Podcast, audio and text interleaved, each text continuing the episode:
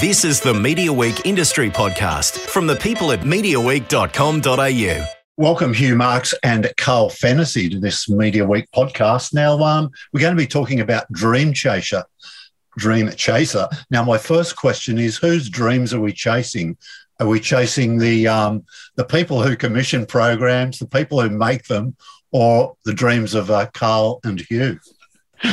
Oh, all of the above. I think. I mean, yeah. Uh, I think it's uh, it's the world these days is so fascinating in terms of the opportunities you have as creatives to realize stories. You know, even uh, the last twelve months, the world has completely changed, and will probably change more over the next twelve months. But um, yeah, I mean, it's uh, it's an amazing time to be in this business with so much change, so many options, so many different things that you know can be realised today that we wouldn't have even dreamed of uh, 18 months ago, let alone, uh, you know, longer than that. So, yeah, it's an amazing time and great time for Carl and I to be exploring that world, I think. Um, Carl, talk to me a little bit about the model, just to explain that too off the top. I mean, is it are you sort of a uh, a middleman for for a production company? Are you a sales conduit, or do they outsource to you? How do you describe it?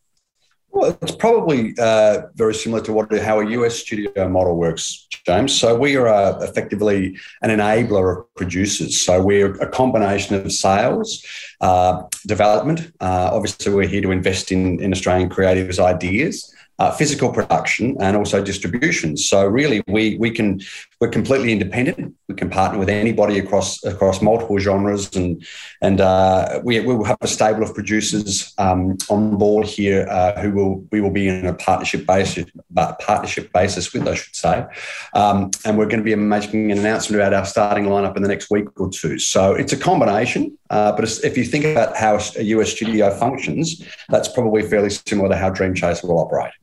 Okay, okay. And um, to tell us a little bit about uh, Endeavour. Is it Endeavour Content who is, I guess, financially backing the the sort of um, the partnership you'll you'll be having? Yes, they are. Uh, our colleagues at Endeavour have been terrific. Um, they've been looking. Endeavour was spun out of the William Morris Endeavour agency about five years ago. And they're effectively the um, the content production arm for, for what was W or what was the content production arm for WME, and they're now probably one of the fastest rising independent studios in the world. Uh, predominantly in scripted, although they're starting to build out their non-scripted offering as well. Um, and you would know them from shows at the moment, things like Anatomy of a Scandal, uh, they've got Tokyo Vice and Severance out there at the moment. They've probably had, you know, participated in some of the biggest shows in the world, certainly with the global streaming services over the last sort of 24 to 48 months. And uh, yeah, so they are really a great partner for us. They're going to really help us identify amazing Australian projects and hopefully get them into that, you know, into that global SVOD kind of space. Uh, yeah, and I think the other thing, James, is they've got like they're expanding globally, as Carl said, and they're there are similar sort of businesses to what you know they're doing with us in other markets. So they've got a business that they've invested in the UK called the Story Collective, I think it's now called, um, and also one in Canada called Blink um, Studios. And so you know what they've recognised is that great creative can come from anywhere in the world these days, um, and that's certainly the COVID changed. Uh, the can, the uh, the idea that you know great creative can come from pretty much anywhere in the world and it's just a matter of having the right people. And then, you know, what they do, they're great connectors, their contacts, connections, um, the fact that they've dealt with every major buyer and continue to deal with every major buyer on a daily basis just means we're connected into a global infrastructure, which is exactly what we needed to be able to realise, you know, our vision for the business. Uh, the day's gone where I guess it could happen perhaps more less likely where somebody will commission something just for Australia only?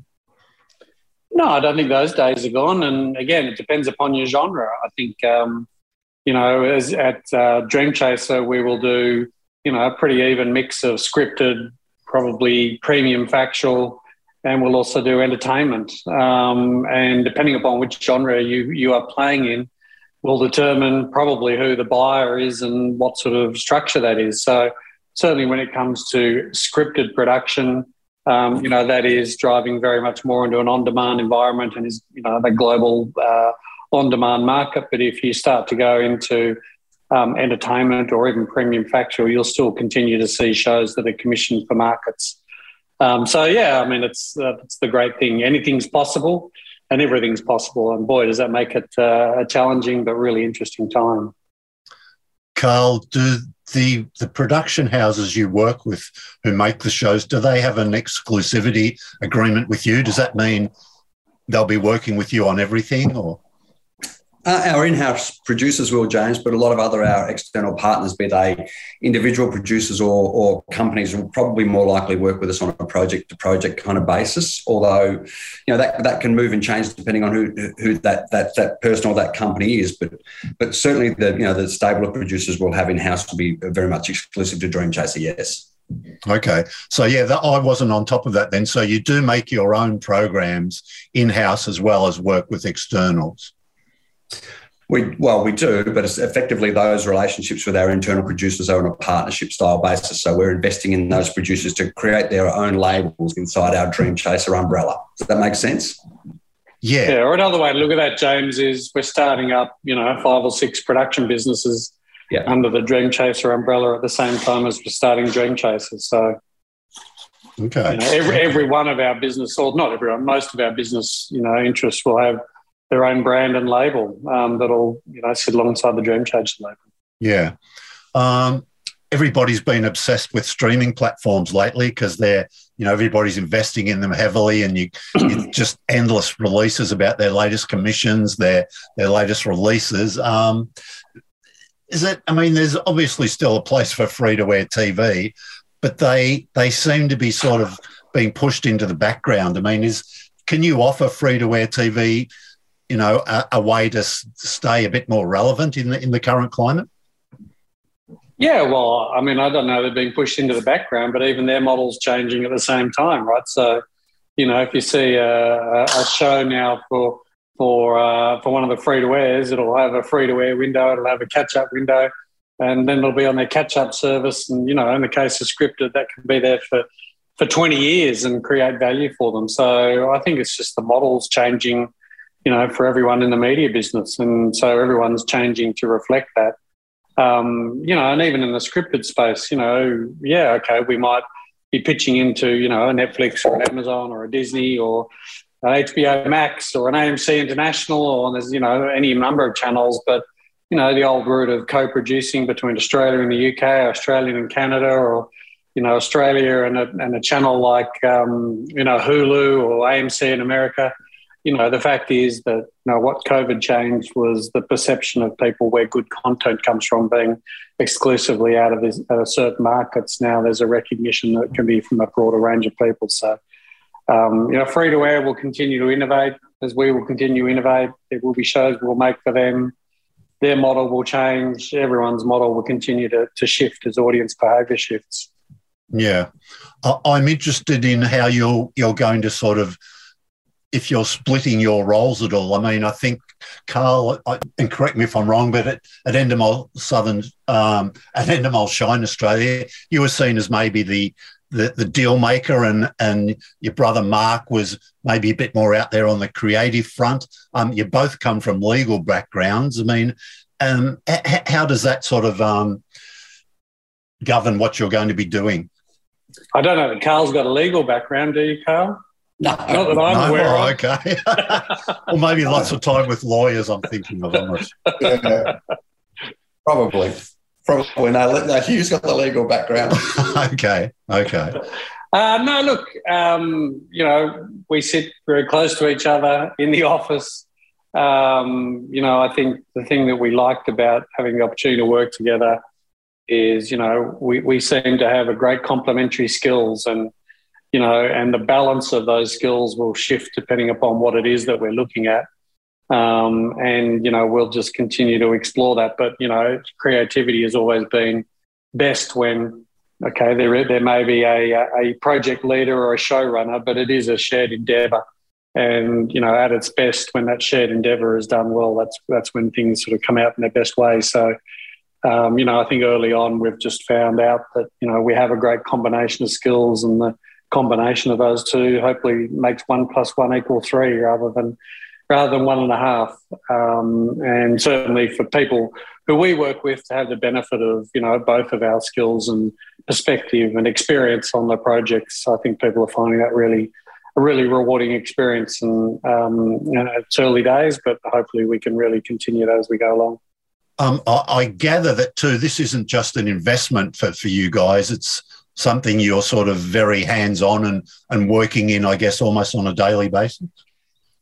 Yeah, we certainly are, James. We're, we're, we're in here uh, all day, every day at the moment. As as you said, it's pretty early days for us, but for us, this is something that we really wanted to do. We, we saw an opportunity in the marketplace. Um, you know, we, we've sort of been probably talking about this kind of notion on and off for a couple of years now, and um, you know, now obviously both the timing was right for us both. But we're we're very much here, you know, very much got our sleeves rolled up and very much hands on. Uh, as Hugh said, we're sitting sitting very close to one another in the office all day, every day, and, and really enjoying that fact. And we've got a We've got a terrific team in here with us as well. You know, we've got Sarah Horn in here as our, our chief operating officer, who was previously head of production operations at Endemol Shine. Um, we've got Megan Reason here as our chief financial officer uh, who was also at ESA. And we've got Monique Keller here, who was uh, who's come from from Audible, then Amazon, and then Fremantle Media as head of development. Uh, so you know we've got a, a, really great, experienced team coming together in here.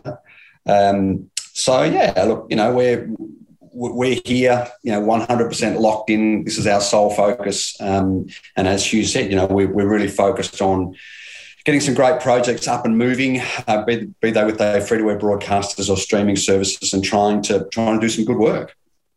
Yeah, and we've always enjoyed. I've always enjoyed the work. Right, that's what really you get up for in the morning. Um, and if you, you love the work and and you really dedicate itself to it, then you know the business will kind of look after itself, and that's the way we're sort of both approaching this opportunity and um, being much closer to you know what happens on a day to day basis. For me personally, um, is actually far more um, invigorating than sort of being that bit more removed from it. Um, you know, time at nine was great, and we are able to do some fantastic things with the business to set it up for the future. But being able to be much closer to, you know, what what what goes on on a day to day basis, and certainly at this time where you know content is not only king, content's probably every every card in the deck um, now. Uh, where the business is going to be in the future. So um, yeah, it's it's a it's a, a, great time. And boy, in the last we've been in business for six weeks, the number of things that we've covered in that time has been extraordinary. So um, it's certainly pedal to the pedal to the metal.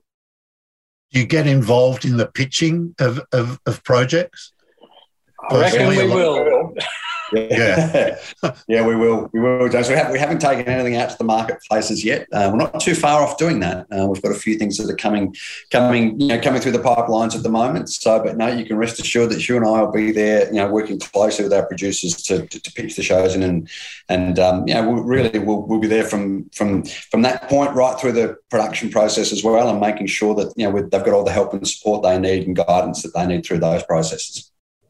Hugh, was that something you were able to participate in at nine when some projects were pitched, or were you just a bit removed from that?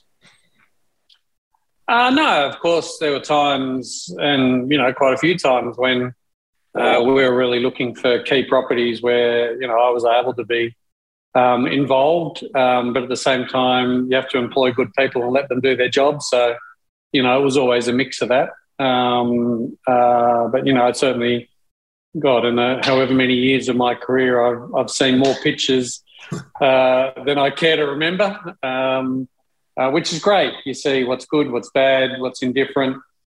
Um, and while the world's bigger and there's so much more opportunity, it's also so competitive. So, you know, if you're going to play in that space, you've got to do it with great ideas, great people, great creative, great business solutions, you know. So, you know, even though it's a bigger world, the requirements to compete are much higher than they were before, and particularly if you're going to compete on a global basis. And so, um, so you know, we're not, we're certainly not naive to that fact. It's it's going to be difficult, but um, uh, I think between us and with the people that we're going to work with, we've got all the right elements to make it work. There's been you, you mentioned you'd be working in different genres. There's been a, a bit of commentary that. Um, free to air TV's backed away a little bit from commissioning dramas. Um, and I, I'm I'm interested to hear from you on that. I mean, the facts show that's probably the case, but is that perhaps just a trend, or is it something they find a little bit harder to market uh, at free to air TV? I think they're going to have to change the way that they account for drama. To be honest, I mean, news and sport easy, right? They're disposable yeah. um, programs, uh, and you monetize them um, live effectively. Whereas drama now, you know, if we were to create a great drama for a free to air network, you know, the number of places that they can monetize that now have completely changed. And in fact, it's got a much longer tail than it would have had, you know, again, five years ago, um, eight months ago, let alone five years ago. So I think the free to airs are going to have to get their head around that in the future they're going to need to match their revenues with their cost and maybe you know they'll need to rather than taking drama all to you know the P&L in day one maybe they'll need to amortize it over the lifetime of that project, which, as I said, could be 20 years. I mean, I know, well, I did McLeod's Daughters at nine with Posie Graham Evans, I think in the mid 90s. And I can tell you to this day, it's still one of the most profitable shows for nine on nine now. So, yeah, I think I think with drama, the model has changed more than any other genre. And so they're going to need to change the way that they look at how they account for that then I think they can start to embrace um, scripted production again because it's so important to the balance of your offering to consumers that you have news, uh, sport, and entertainment that also includes scripted. And if they let go of that, I think um, it'll make them less relevant. So they need to find a different way to do it. I mean, there does seem to be a public appetite still. I mean, when you get it right, I mean, you just look at the the audience reaction to the Underbelly um, episodes this year, and it's you know I think it's been one of the most watched things in the first half of the year. And and as you said, it's going to have a long tail too. I'm sure that will still generate good numbers for Nine Go for some time. Uh, I think that's right, James. So um, so that's that's just how they're going to have to adjust. And uh, so I think when we get around to pitch to you know all networks and you know, Carl, what Carl and I have found fascinating is when we go around to pitch to potential buyers at the moment, it's a very different crew to what you would have done, you know, 18 months ago and continuing to change. So, um, but with the free to airs, you know, I think we'll also go to them with some suggestions around, you know, how they might look at the business model um, for those sorts of projects. As I said, it would be a mistake if they didn't have that in the mix that they offer to their um, their audiences in the future. So um, yeah, we've got some thoughts around that, and when we get in there, we'll we'll uh, be working with them to try and find those solutions. Um, and and just b- before we wrap up, I guess, give me some thoughts about the um, the the streaming platforms. I mean, there's obviously a, a, lot of potential customers for you for you out there. The um, there's been different comments about it. Some people think, oh, look, it's the only place you can take a quirky show these days. Um, so Lenny Henry's made some interesting comments recently, and he was perhaps talking about the English market, which is very dominated by the BBC still, I guess, that streaming platforms ask first if a concept will sell rather than looking at if it if it's a good story. Um, a- any thoughts about th- those comments? Carl, you have a great quote on this uh, particular subject where what, what's your quote? The, the disruptors have become mainstream. Um, yeah, a little bit, a little bit. I, I, don't, I don't know, James. I, I, think at the end of the day, I think everyone's looking for something distinctive. You know, noise is uh, so often a, a, term that gets used around whether it's you know streaming services or free to web broadcasters. And I think think what noisy means is distinctive and good, and I, that really applies to any genre. Uh, you know, there are so there's so much content out there at the moment that I think one of the challenges that that all you know that all platforms are looking for is to is to get their share of voice and to stand out and that's really what they mean. Now that can be, you know, uh, uh, you know, it can be a factual show. That can be a, a, you know a sweeping, you know, expensive drama. It can be a you know amazingly interesting and innovative non-scripted series. So you know, I, I think that the the great plus about the moment is that, as Hugh said earlier, we're in a time where really anything is possible. Um, you know, uh, and I think everyone's got their eyes and ears open for that thing that becomes sort of defining for them. And that's that's a great opportunity for, for companies like ours and for, and for our producers.